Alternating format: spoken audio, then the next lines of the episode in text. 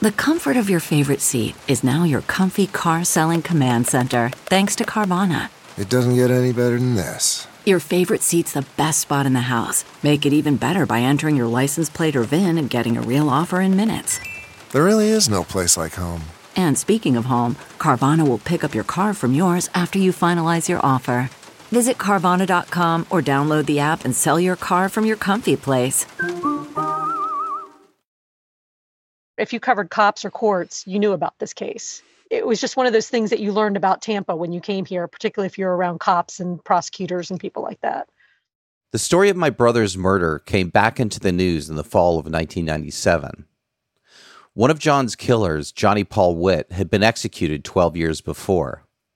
The other one, Gary Tillman, had been sentenced to life in prison. Now he was up for parole.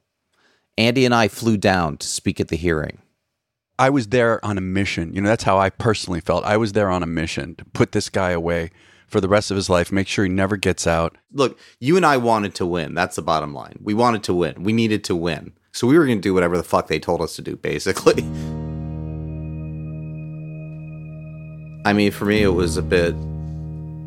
I'm sure for you too. I mean, it, it was it was it was very vulnerable. It was very vulnerable. It was very. I felt uncomfortable. I'm David Kushner. This is Alligator Candy.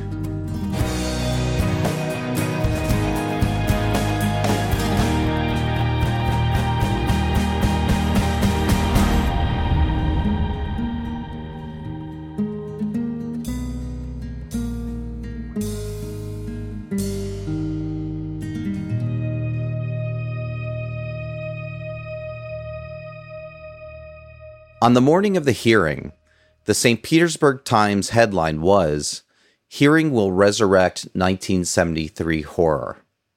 Sue Carlton wrote the piece. I did reach out to your family before the parole hearing, and I think it, I was politely declined, and that was that was fine. Even with the family not wanting to talk at the time, there was no lack of people who were able to talk about how they felt about this guy. Sue had been to other parole hearings, but not for a case as notorious as this. I, I went super early, I remember, because I, I knew it was going to be a busy day and wanting to have a seat so I could see everybody and, and make sure that I could cover it. The small windowless courtroom not only had all the other people waiting for their hearings, there was also a row of reporters and cameras in the back. I'd never spoken publicly about John's death. As a journalist, I was used to writing the stories, not being the subject. It was hard enough to have to make our statements at all, let alone having to do them while being filmed for the evening news. You and I decided that. Well, we decided that ahead of time that we didn't want our faces to be shown, and they were very good about it. But it, it's actually looking back, it's really kind of sad. You know, it's like we were just we were scared. Yeah, I mm. remember that. And also, I remember honestly, like, once you and I.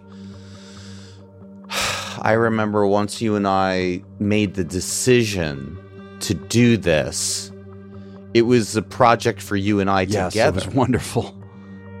Which was really cool. It was really powerful. Now's the opportunity to do something for John. It felt so purposeful, urgent, and empowering to be with Andy fighting for John after all these years.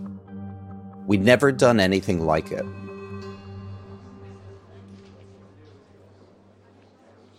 Andy and I sat with Walker and the state prosecutor in a row of folding chairs.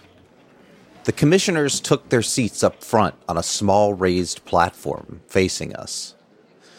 Tillman wasn't there, but his mother and brother had come to speak on his behalf. It felt strange to see them sitting a few feet away. Two people there to defend their son and brother, like Andy and I were there for John.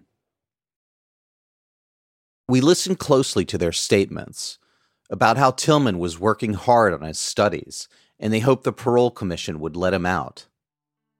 Their attorney went next, talking about all the rehabilitation programs that Tillman had been involved with, how he got good grades in prison classes, He was leading a Bible study group. When they were through, it was our turn.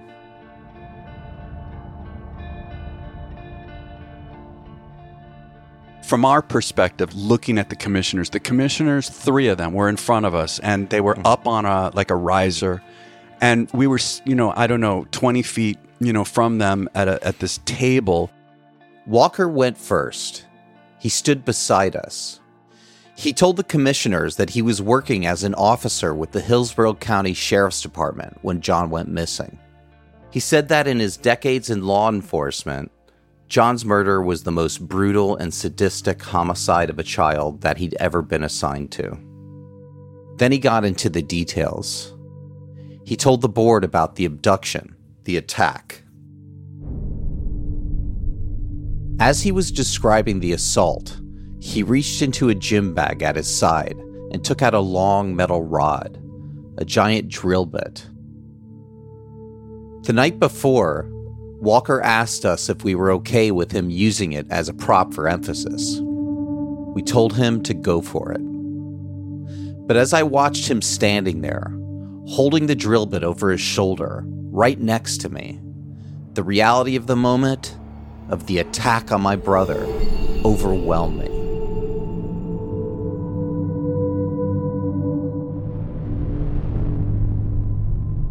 Then Walker smashed it on the table it was a loud crash. I mean, it was metal on, I don't know if the table was metal or wood, but it sounded like metal on metal. It was a big sound.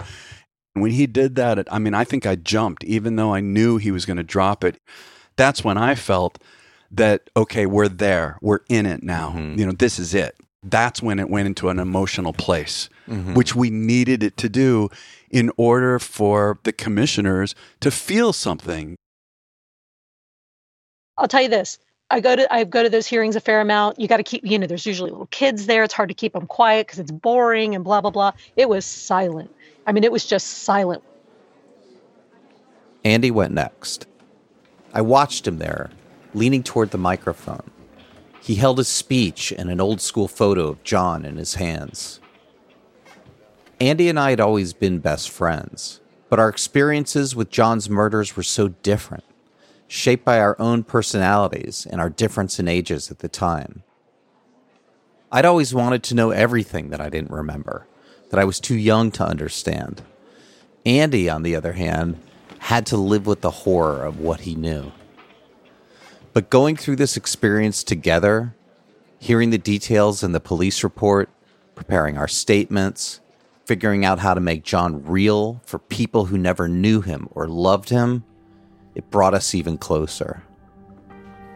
I took my time. I was very slow, very deliberate, and I took it was a color picture, an eight by ten of John, like a headshot of him from school. It was a school picture, but I put it up. I propped it up on something facing the commissioners so that they could see it while I was talking about my experience.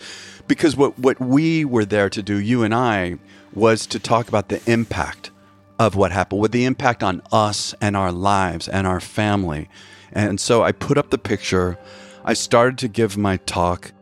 I watched closely as the commissioners listened to Andy. He got more and more assured as he kept reading. But what caught me unexpected in the moment is that I started to feel an anger. I started to get way more firm and, and again, more intentional. And I felt this emotional, this rage start to build, and there was a point where I even banged my fist on the table. I knew how hard it was for him. Like me, he'd spent so long bottling up his experience. Then it was my turn. I was like, yeah, brother, come on, mm-hmm. go on. My hands started sweating and my heart pounded. Underneath the table, I gripped John's lucky red rabbit's foot, the soft fur and cold metal clasp pressed against my palm. Though a psychologist had told Andy and I to talk about our own suffering as a way to personalize our case and create more emotional impact, I felt uncomfortable drawing attention to myself. But I also wanted to do whatever I could to keep parole from happening. I showed the parole board an old black and white photo of me, Andy, and John sitting by our fireplace, Three brothers, happy and smiling. I said, John was extraordinarily playful and loving. He was a dream to me, taking me under his wing, inventing new games every day.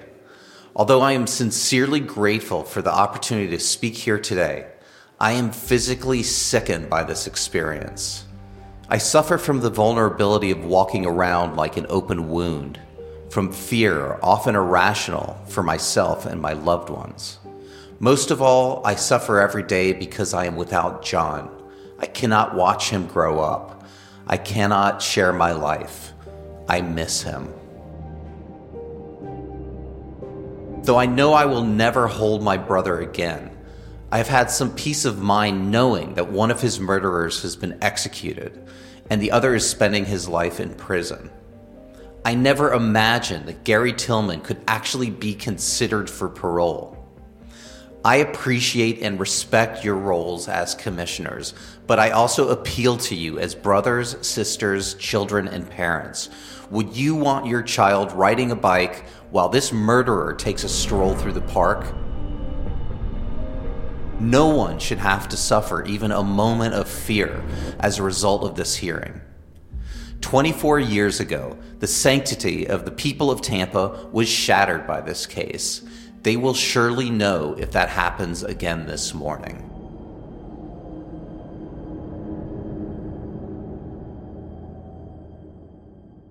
I remember you were trying to paint a picture of him, but it just it was it made it worse. I don't know that you need to humanize an 11 year old boy any more than saying he's an 11 year old boy with you know brown hair and a red bike. But I don't know that you could have humanized him any more than you guys did. When it was time for the commissioners to deliberate, everyone sat silently. I watched as the lead commissioner removed his glasses, bowed his head, and wiped his eyes. And like that's when I knew, you know, that's when I knew we had him. Sue Carlton thought the same thing. They hear this stuff all day long. They live this stuff. And this guy, he was listening to the facts, and you could see him just this look on it came over his face, and he took off his glasses and he looked down and you could see. I mean, he wasn't sobbing, but his eyes were just full of tears. And I I you you just don't see people that work in the court system do that very often. You just don't the commissioners started leaning in toward each other. Like I remember seeing them leaning toward each other and they're, they're talking very quietly. And at one point, one of the commissioners said, and we could hear it on the microphone, does someone have a calculator? And I remember they went through and they specified, they're like, okay, we're going to add years for the heinousness of the crime. And they're doing the calculator. They didn't really explain this to a, ahead of time to us that they were going to sit there and right in front of everyone start figuring out how many years to add to the sentence. And when they asked for a calculator, that's when I got it. And they just went through point by point by point. They just kept adding years and add, literally adding years uh, on a calculator, literally adding years before they came up with 2100. Tillman was sentenced to another 102 years in prison they just essentially said, You didn't just get life, we're going to give you so far beyond life. That's how bad this is.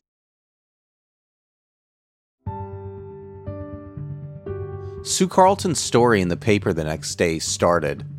Even 24 years later, the murder of 11 year old Jonathan Kushner, a case seared into the hearts of Tampa residents, was enough to bring tears to the eyes of a member of the State Parole Commission. Walker told Sue, On one side, it makes me feel good. Hopefully, he'll never see society. On the other side, it doesn't bring Jonathan Kushner back. Andy and I felt relieved and grateful about the outcome of the hearing. I felt really just released of something, you know, and so much stronger. I felt closer to John through this experience. You know, that was one of the biggest feelings I had. I was able to stand up for my younger brother. Andy and I found a phone booth down the hall. We called our parents and shared the news. They thanked us and said they were proud of what we had done. and for those few moments, I felt like a family of five again.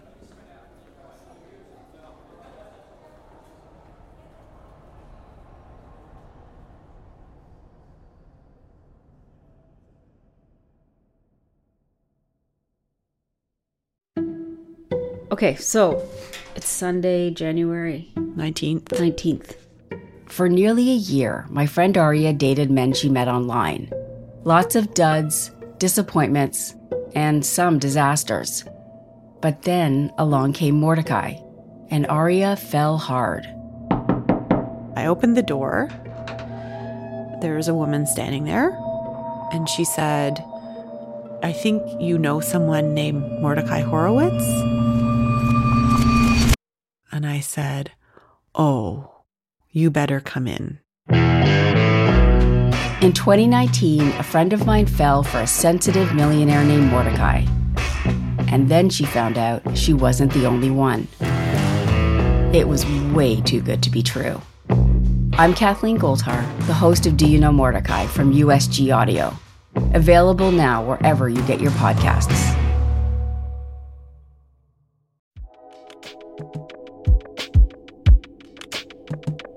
You ever wonder what it's like to live alone, hidden in the woods, not speaking to a single soul for 30 years? Or wander the desert, uncover a hidden well, and dive to the bottom of the deepest water hole for 2,000 miles? The Snap Judgment podcast takes you there with amazing stories told by the people who live them, with an original soundscape that drops you directly into their shoes. Snap Judgment. Listen and subscribe wherever you get your podcasts.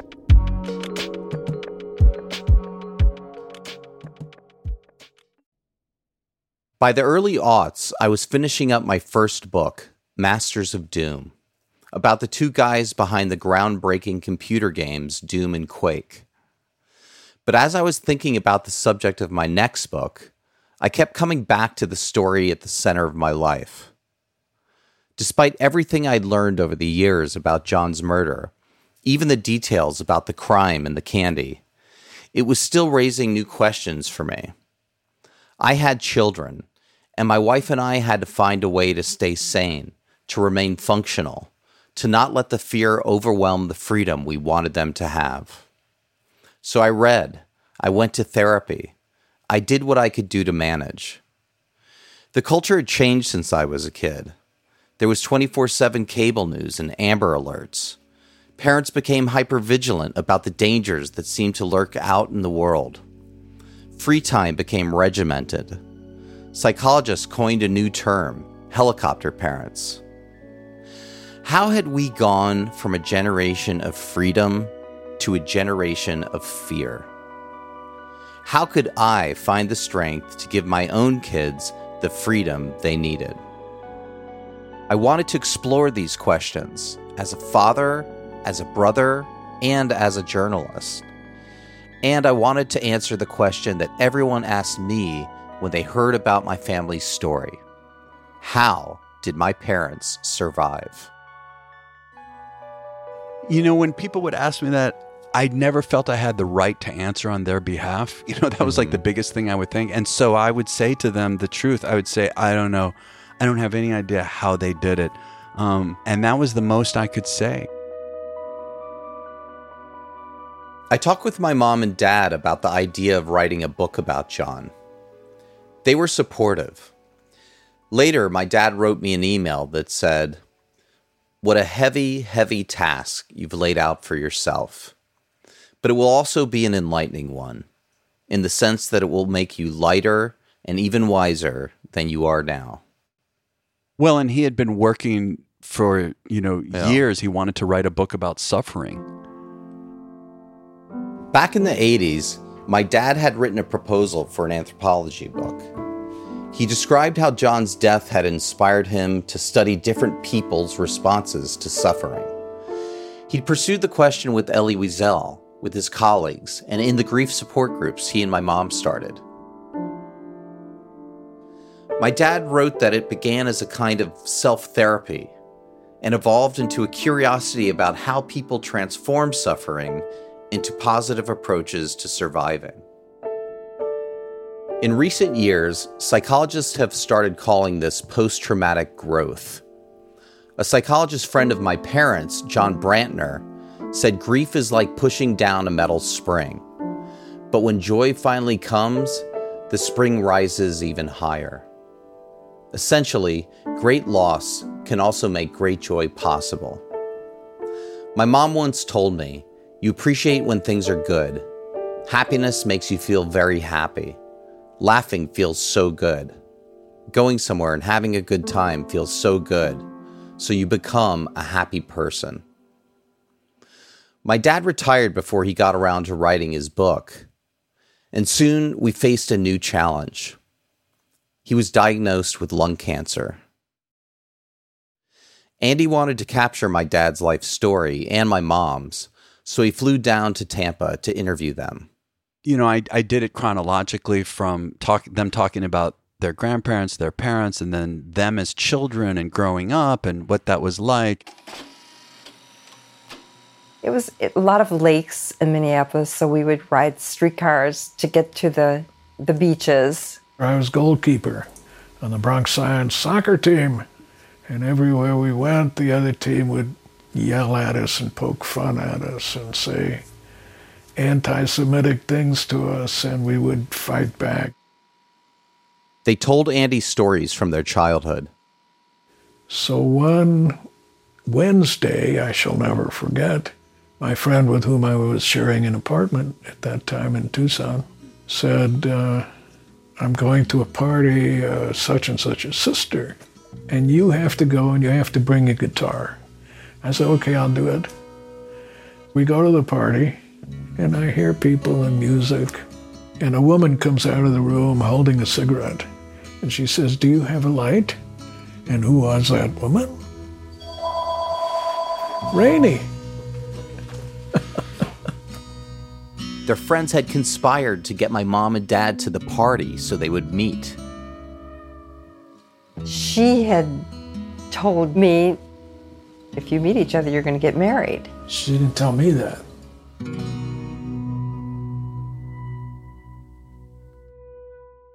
But as my brother's questions got closer to 1973, to the year John was killed, Andy couldn't go on. I kind of froze and I was scared and I, I so badly wanted to talk to them and I didn't know how, you know, knowing that how much they suffered as parents. Like me, Andy had been quiet about John all these years. The closest we got was my just asking him, you know, are you afraid of dying? You know, how do you feel about it? And and he said, I'm fine. You know, mm-hmm. I'm fine. You know, you all are the ones really worrying. My dad died in 2010. Friends and family came to our house for Shiva. The last time they were all there, I realized it was for John. It felt inevitable for me to ask about my brother. I asked people what John was like as a kid how they came together on his behalf when he was missing, how they lived with the aftermath. When I needed some time alone, I went into my dad's office in the corner of the house. I wanted to feel his presence and find some solace. How had he gotten through the death that he had experienced? How had he lived knowing that death was everywhere, that murder was real, that you could walk out the door one morning and never come back. Near his desk, I found a cloth folder stuffed with papers. Inside, I saw his old book proposal, some family recipes. Then I found some notes titled On Grief. It felt like he had left it for me to find that day. You will get through this, my father had written much as you might not want to get through it from moment to moment right now. You will get through it because you have no choice, really. The question then becomes What shall I do with the rest of my life? His answer? Number one, the situation is real and will remain so. Number two, there's nothing you can do about it, nothing at all. Number three, now, what happens with you? Number four, who do you want to be? I knew the answer to that last question who I wanted to be. I wanted to be my brother's brother. I wanted to finally write his story. I wanted to harvest the memories of everyone I could, to read everything I hadn't read, to pore over the case file, talk with the cops, talk with the volunteers, my family, our friends. I wanted to dig up the past with the help of others and tell the story of freedom and fear, of adventure and loss, of murder and mystery and survival. And I wanted, as much as I could, to bring John back to life. I spent two years researching and writing what would become my memoir about John. I called it Alligator Candy. The experience transformed me, and like my dad predicted, it made me feel lighter. After the book came out, I started hearing from readers who had their own stories about John that they'd also been carrying around for decades. The trauma went far beyond my family, I realized. It was a community trauma, a citywide loss of innocence. One woman, the daughter of one of my dad's colleagues, emailed me to say she'd been named for John. Another woman, who'd been a kid at the time, told me how affected she had been seeing the good of our community in the face of such evil. She grew up to become the mayor of Tampa. Then, a couple years ago, I got the most surprising email of all. It was from the girl in the police report, the one who'd seen and escaped John's killers in the woods not long before his death. She was grown now, and she had one last bit of the story that eluded me. What my brother encountered when he biked through the woods on his last day. Not everybody's lucky enough to be the person that got away.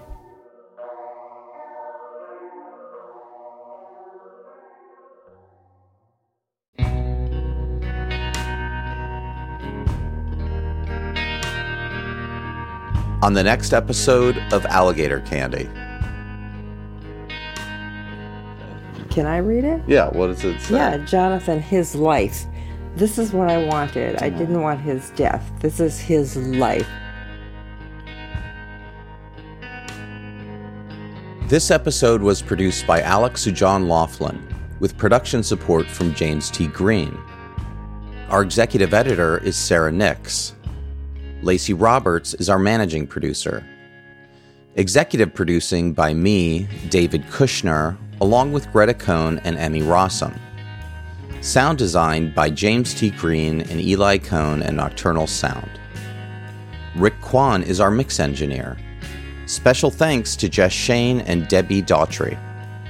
Our USG audio team includes Jessica Grimshaw, Josh Block, Jennifer Sears, and Daniel Welsh. This podcast was inspired by my memoir, Alligator Candy. This is a USG audio podcast in collaboration with Transmitter Media. For more information, go to our website, usgaudio.com.